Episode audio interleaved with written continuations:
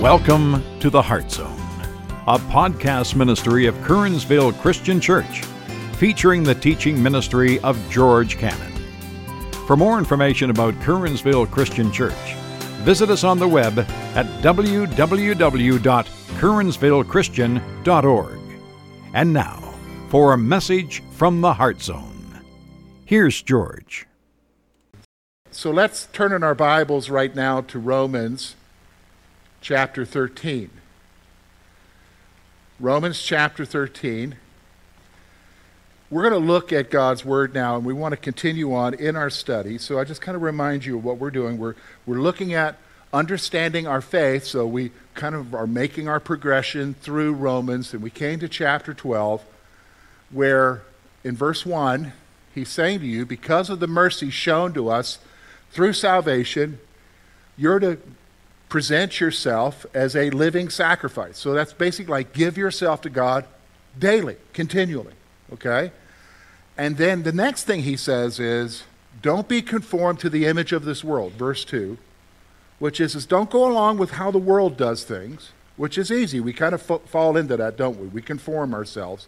But be transformed from the inside out by the renewing of our mind. And how do we renew our mind? By God's Word. And so then, right after that, he kind of goes through the rest of chapter 12 into 13, and he discusses various things about how we need to change. So, first thing he talks about is okay, you've been gifted, use your gifts for the benefit of others in the church, not for yourself, but for other people.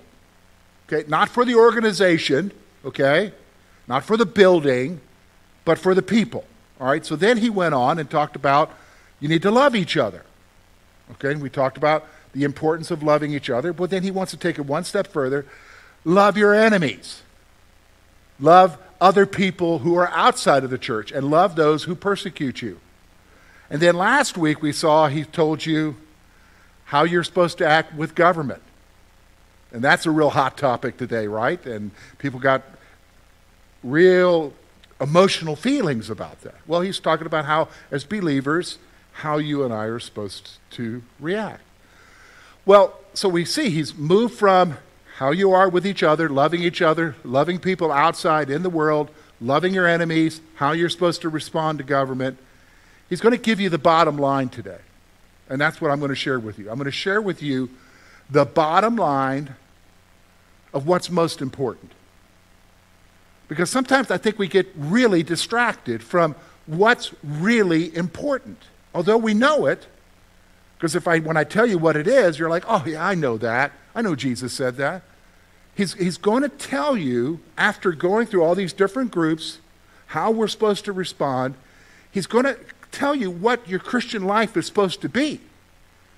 And he's going to tell you what you should be doing. So why don't we look, okay? So we're going to start with verse 8 through verse 14. And here's what he says. Building on what he said in verse 7, where he talked about pay to all what is owed to them, taxes to whom taxes are owed, revenue to whom revenue is owed, respect to whom respect is owed, honor to whom honor is owed. So he goes into verse 8. So here's where we're going to start owe no one anything except to love each other. For the one who loves another has fulfilled the law. For the commandments, you shall not commit adultery, you shall not murder, you shall not steal, you shall not covet, or any other commandment is summed up in this word you shall love your neighbor as yourself. Love does no wrong to a neighbor. Therefore, love is the fulfillment of the law. Besides this, you know the time, that the hour has come for you to wake from sleep. For salvation is nearer to us now than when we first believed. The night is far gone, the day is at hand. So then, let us cast off the works of darkness and put on the armor of light. Let us walk properly as in the daytime, not in orgies and drunkenness not in sexual immorality and sensuality, not in quarreling and jealousy, but put on the Lord Jesus Christ and make no provision for the flesh to gratify its desires. Now, here's what we're going to do we're going to take this passage, going to divide it into two sections because he's going to talk about what true spirituality is, okay? This is what we need to be focusing on. This is the bottom line for your Christian life, true spirituality. And then he's going to talk about what the bigger issue. Why do you and I need to be focused there? Because we've got to keep something else in mind. We've got to see a bigger picture, a bigger issue that's on the horizon, which is supposed to motivate us to live as we should be living. Okay, so let's talk about it. true spirituality. Notice with me verse 8. Here's what he says Owe no man anything. I know some folks like to just focus on this verse and talk about living debt free. That's really not the issue here. Debt free, okay, that's great, but that's not what he's focused on here. Because remember, he's talked about loving other people in the church, loving people outside of the church, loving your enemies, how you're supposed to be with government. So here's what he says Owe no man anything except to love each other, for the one who loves another has fulfilled the law. So here's the first point I want to make to you loving others is the only obligation you have towards others. It's the only obligation. You and I have an obligation to love other people. Bottom line. And when, when I say that, I mean other people. Because it's real easy to love people who are like you. It's real people to love people who hold to the same values as you. It's real easy to love people who root for the same team as you. Right? It's, uh, let me go one step further. It's really easy to love people who vote like you. Do, do you understand what I'm saying? But he's calling us to have an obligation to love everyone. Period. Show love to them. Now you say, you mean I need to have warm, fuzzy feelings? No, no. Love is more than just having warm, fuzzy feelings. And he's already explained that. He's already explained earlier about loving each other, using your gifts for each other, loving those outside so that we can live in harmony and live in peace with others, loving your enemies, blessing them. Then he talks about how you and I are supposed to live in a society that has a government. The fact is, loving others is the only obligation you have. That's the most important thing is that you live in such a way that you are sensitive to other people and that you love them, genuinely care for them. If you want to talk about it, love is a sense of genuinely caring for other people. Genuinely caring. Here's the second thing. When you do this, you are fulfilling God's love when you love others. I remember as a, as a young Christian, in my immaturity and being in that little bitty independent Baptist church, I had this assumption that the way to please God was to keep all the rules. Dressing a certain way, or having a certain Bible and reading my Bible this many times a day, or praying this much, or, or going on visitation with the pastor, or uh, being at every church event. And, and George was at every church event. You know what I'm saying? If the doors were open at the church, I was there. These are my younger years as a Christian. And, and I assumed that those were the things that pleased God. Those were the things that He required of me. But, but I'll be honest with you, He didn't require any of that of me. But the one thing He does require, the one thing that fulfills His word, is that I love other people, that I genuinely am concerned and care for other people. Remember when Jesus was asked by the Pharisees who were trying to trip him up, What is the greatest commandment? And he said, Well, to love the Lord God with all your heart, soul, mind, and strength. And the second is likewise, that you love your neighbor as yourself. And then he said, On these two things, all of the law hinges. Everything, as far as what we do, as far as right living and being the kind of people that we need to be, hinges on you what? Loving your neighbor as yourself and not just loving God. Isn't that awesome? So, what we see here is you, when you are genuinely caring for people, it's even people who are not like you. And I know that's a stretch, but He wants us to stretch that way. When you love other people, you're fulfilling God's law. You're doing what God wants us to do. Here's the next thing I want you to see. He points out in verse 9, look at what he says here. For the commandments, you shall not commit adultery, you shall not murder, you shall not steal, you shall not covet. And any other commandment are summed up in these words you shall love your neighbor as yourself. Here's what I want you to see loving others is the basis for right actions. Okay, so I want you to think about it. So when you look at those commandments, you shall not murder, you shall not commit adultery, you shall not steal, you shall not covet. Now, everybody understand what covet is? That seems to be the one that I struggle with the most, especially if I see a truck that I like and I'm like, yeah, I need that truck. You know what I'm saying? You know, the, the reality is, is we understand those and we try to live our lives, but I don't do that, I don't do that. But what he's trying to say to you is, the basis for being able to not do any of those things, and I would say anything, not just the ones he's listed here, the basis for removing yourself from sin is, he's saying here, is loving other people. Loving your neighbor as yourself. And think about that. If you love your neighbor as yourself, you won't commit adultery because you care for people around you. If you love your neighbor as yourself, you won't steal from somebody else. If you love your neighbor as yourself, you're sure not going to kill them. Do you, do you understand? You're not going to covet what they have because you're placing them before yourself. He's saying here very clearly that loving others is the basis of right actions. And just to help you to understand what love is, he goes on and tells you in verse 10, and he says this Love does no wrong to a neighbor. Therefore, love is the fulfilling of the law. What do I want you to see here? Love doesn't seek to harm others. Love doesn't seek to harm other people. Period. It doesn't want to do wrong to other people. It's not a loving thing to do wrong to others. And when you realize that, you're what?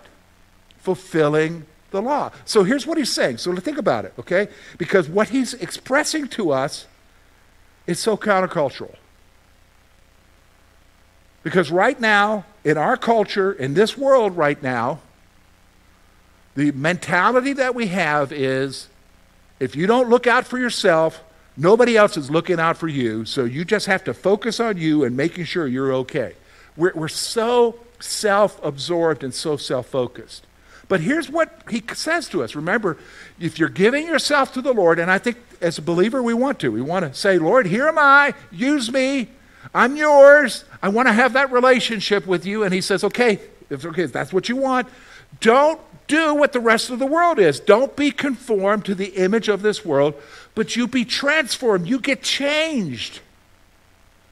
And how you get changed is Start loving other people. Start genuinely caring for them. And how do you do that? Well, you use your gifts within a church. The first thing he talked about. You love others in the church. Not only that, you love people outside of the church. And way we sometimes need to express love is being there for people, even if they don't believe what you believe and ultimately praying for them. I think that's the greatest expression of love is, is to pray for them. How do I pray for them? Whatever their needs are, but you also pray for their greatest need is for Jesus, that they would come to know Christ. And then what? Pray for your, bless your enemies. Well, yeah, but they're trying to hurt me. Yeah, but they need Jesus. So bless them. How do I bless them? Pray for them. And then live peaceably with government. Yeah, is, has everybody been happy with the government? No. And in fact, that's all humanity. I don't think since government's been instituted, anybody's ever been happy with government, no matter who the party is. Or in some instances, there is no party, it's just whoever's in charge. But he says, what? Live for me. And as you live for me, care for others, love others. And in doing that, you fulfill the law. You become who you need to be. Now he's going to tell us why. Why do I need to do that? Because there's a bigger issue. And I think sometimes this is what we forget. Because let's be honest, you know what? I'm just a normal person. So guess who I think about? Yes, I got a family, I have a wife, I have kids, and yes, I'm a pastor of a church, so I have people that I shepherd, I have friends. But I'll be honest with you, George is selfish. Because a lot of times what George is thinking about is George. Do, do, you understand what I'm saying? What George wants, what George wants to do, what George thinks and feels. And I think that's true for all of us, right? We, we'd like to say, oh, well, I'm not like that, George. I think about others. No, think about it. Do you really just only think about others? Or, or if you're like, you're, you're us, you're thinking about your feelings and your hurts and whatever.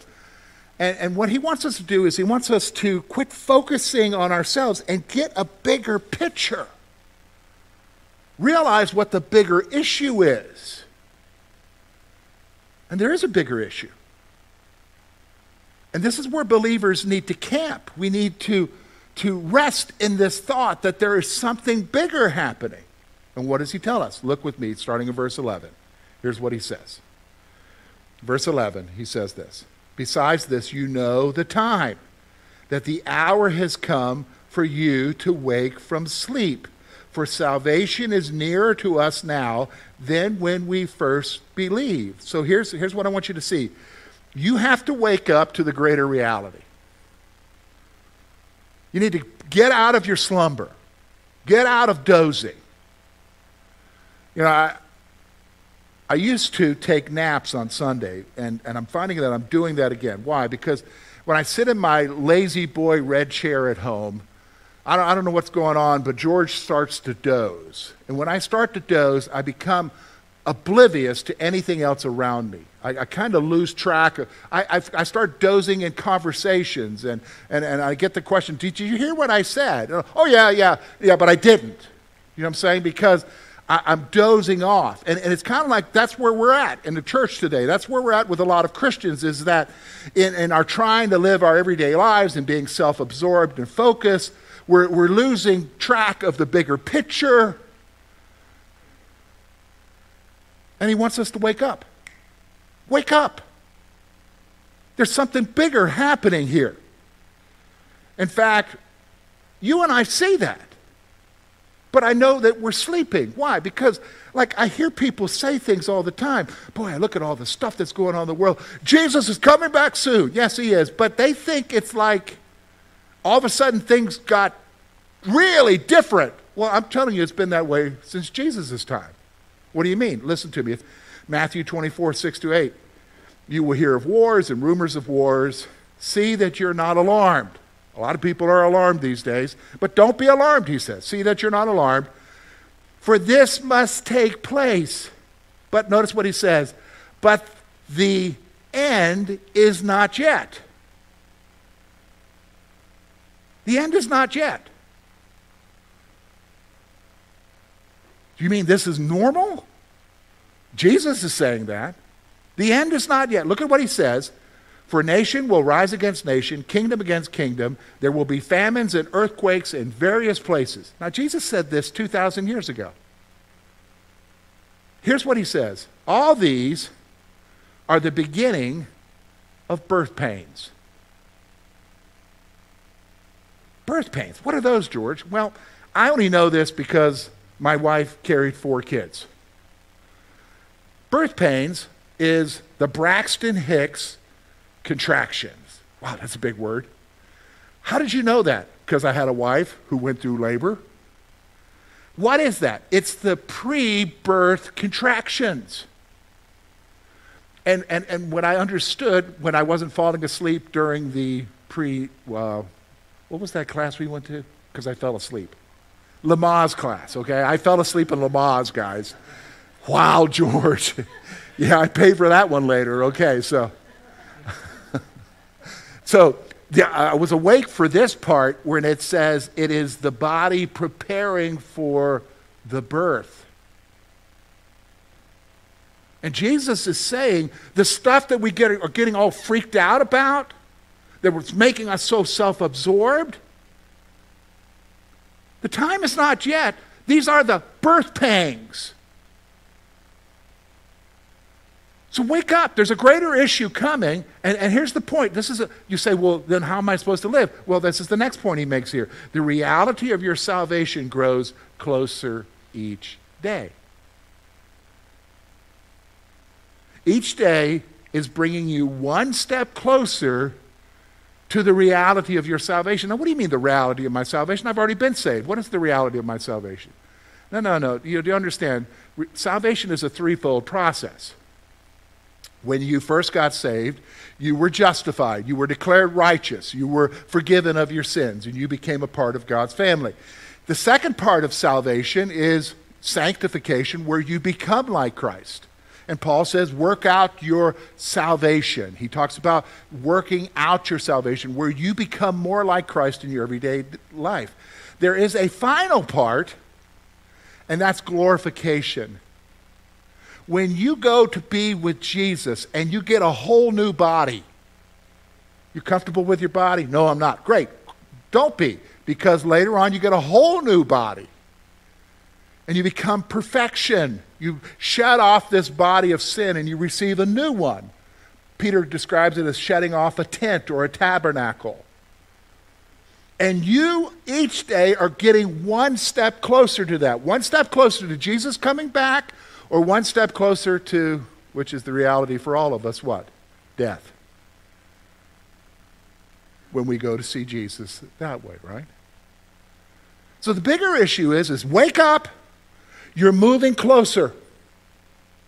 Moving closer. So, with that with, you need to see, look at what verse 10, 12 to 13. So, here's what he's saying. He's trying to urge us here. So, the night is far gone, the day is at hand. So, he's talking about the reality of salvation is coming. So then, let us cast off the works of darkness and put on the armor of light. Let us walk properly as in the daytime, not in orgies and drunkenness and sexual immorality and sensuality, not in quarreling and jealousy. Here's what I want you to see choose to put away your sins and live the life that God wants for you. Put away your sins. And you know what they are. Your sins, we may share some of them. I don't know what we share. I don't want to know. But each of us have our own special stuff that we are entangled with.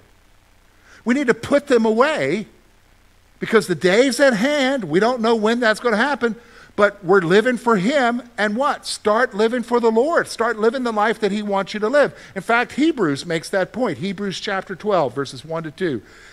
Here's what he says Therefore, since we are surrounded by so great a cloud of witnesses, that's those who have gone on before us, who've lived the life of faith. That's what he's talking about. Chapter 11. Let us lay aside every weight and sin that clings so closely. So let us lay aside the stuff that ensnares us. Brush it off, shake it off.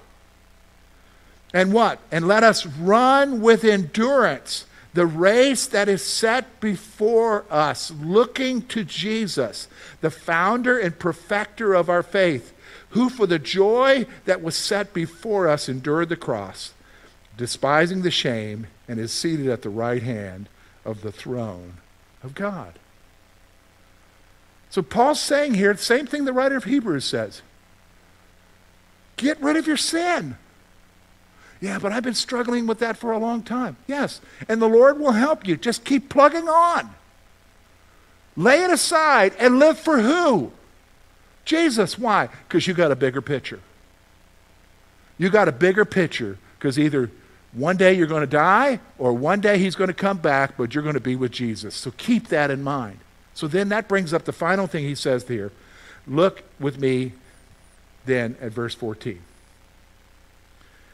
Put on the Lord Jesus Christ and make no provision for the flesh to gratify its desires. What's he saying here? Embrace your relationship with Christ and don't give in to your desires. Embrace it. Now, that is so important. Why? Okay, so remember what I just said to you. We said this earlier in the passage. What should be our focus? What is true spirituality that he is conveying here in this passage? It starts out in the beginning love other people, right? Love other people. Now, let, let's just be honest. How many of you would say that that's easy? How many would say, ah, that's not a problem, George? I got that one under control. I just love other people. Would everybody say that that's pretty accurate for you? Or would you say, like me, that's impossible, George? Right now, I don't love this person. They plucked my last nerve. They said this, they did this. Or I don't like this group of people. Or I don't like this person or that person. I don't like the person who cut me off. I don't like the way that clerk treated me at Walmart.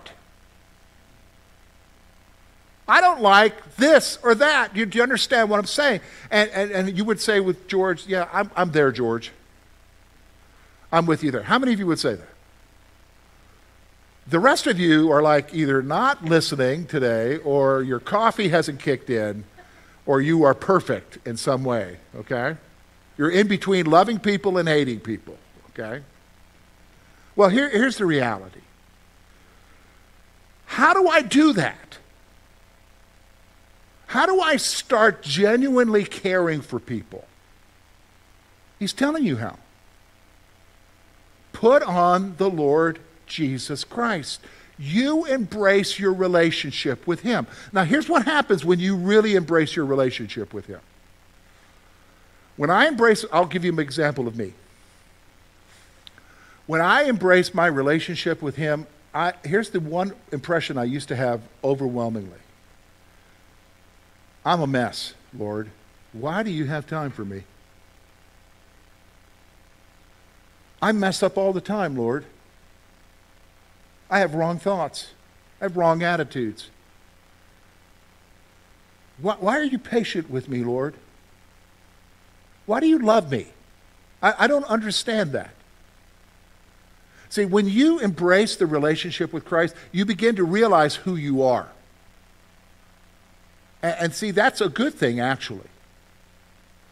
It's a good thing for you to understand your shortcomings.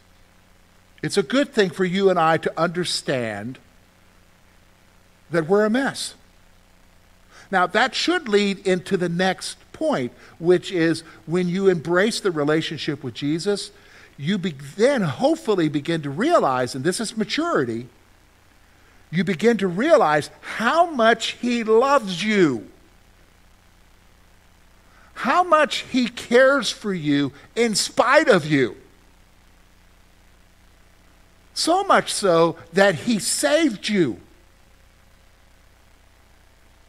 And when you begin to realize that, God, you would save someone like me, you would reach down in in, in Columbia, South Carolina on an April Tuesday night in 1985 and, and respond to me who's praying by my bed, Jesus Christ, come into my life. I give my life to you. You would do that in spite of me? here's what happens when you begin to understand who you are and what he's done for you and the love that you have for you it changes you it changes you to the point that you begin to what care for other people even those who don't like you even those who are your enemies because you realize that they don't understand who? Jesus.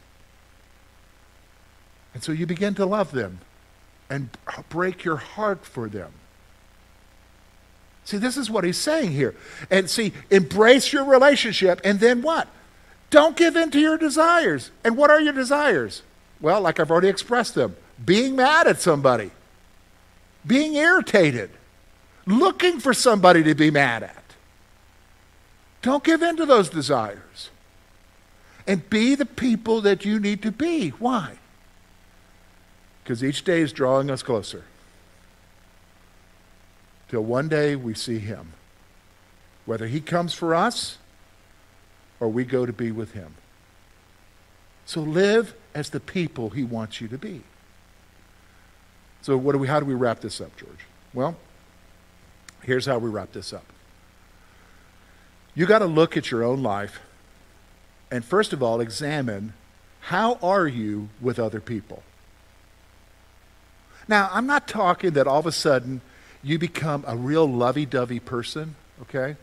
I, I, can't do that. You, do you understand what I'm saying? That, that, I, am not from a family that does that. I, am not from a family that was like, oh, let me give you a hug.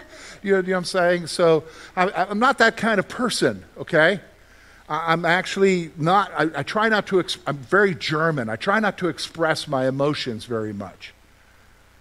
But he's not asking you to do that. See, you can, you can be the personality that you are and still care for people. Do you understand that? He, he made you the way you are. And, and, and, and with the reality of who you are, you need to look at how are you with other people. And, and, and what you're going to find there is, is that you need some improvement. That's true for all of us. You need some improvement in how you treat people. Well, how do I get to where I need to be to treat them right? Well, here's the next thing you do you put on Jesus you embrace that relationship with Him. And here's what you're going to see it ain't going to change overnight, but He will change you. Because why? He transforms you from the inside out. And then you'll be realize, I do care for people. You'll wake up one day and you're like, wow, I'm different. How did that happen? He changed you. He changed you. That's the reality. Look at how you treat others and ask God to direct you to the right place and let Him change you as you embrace that relationship with Him. I pray that will be true in your life and in my life. Let me pray.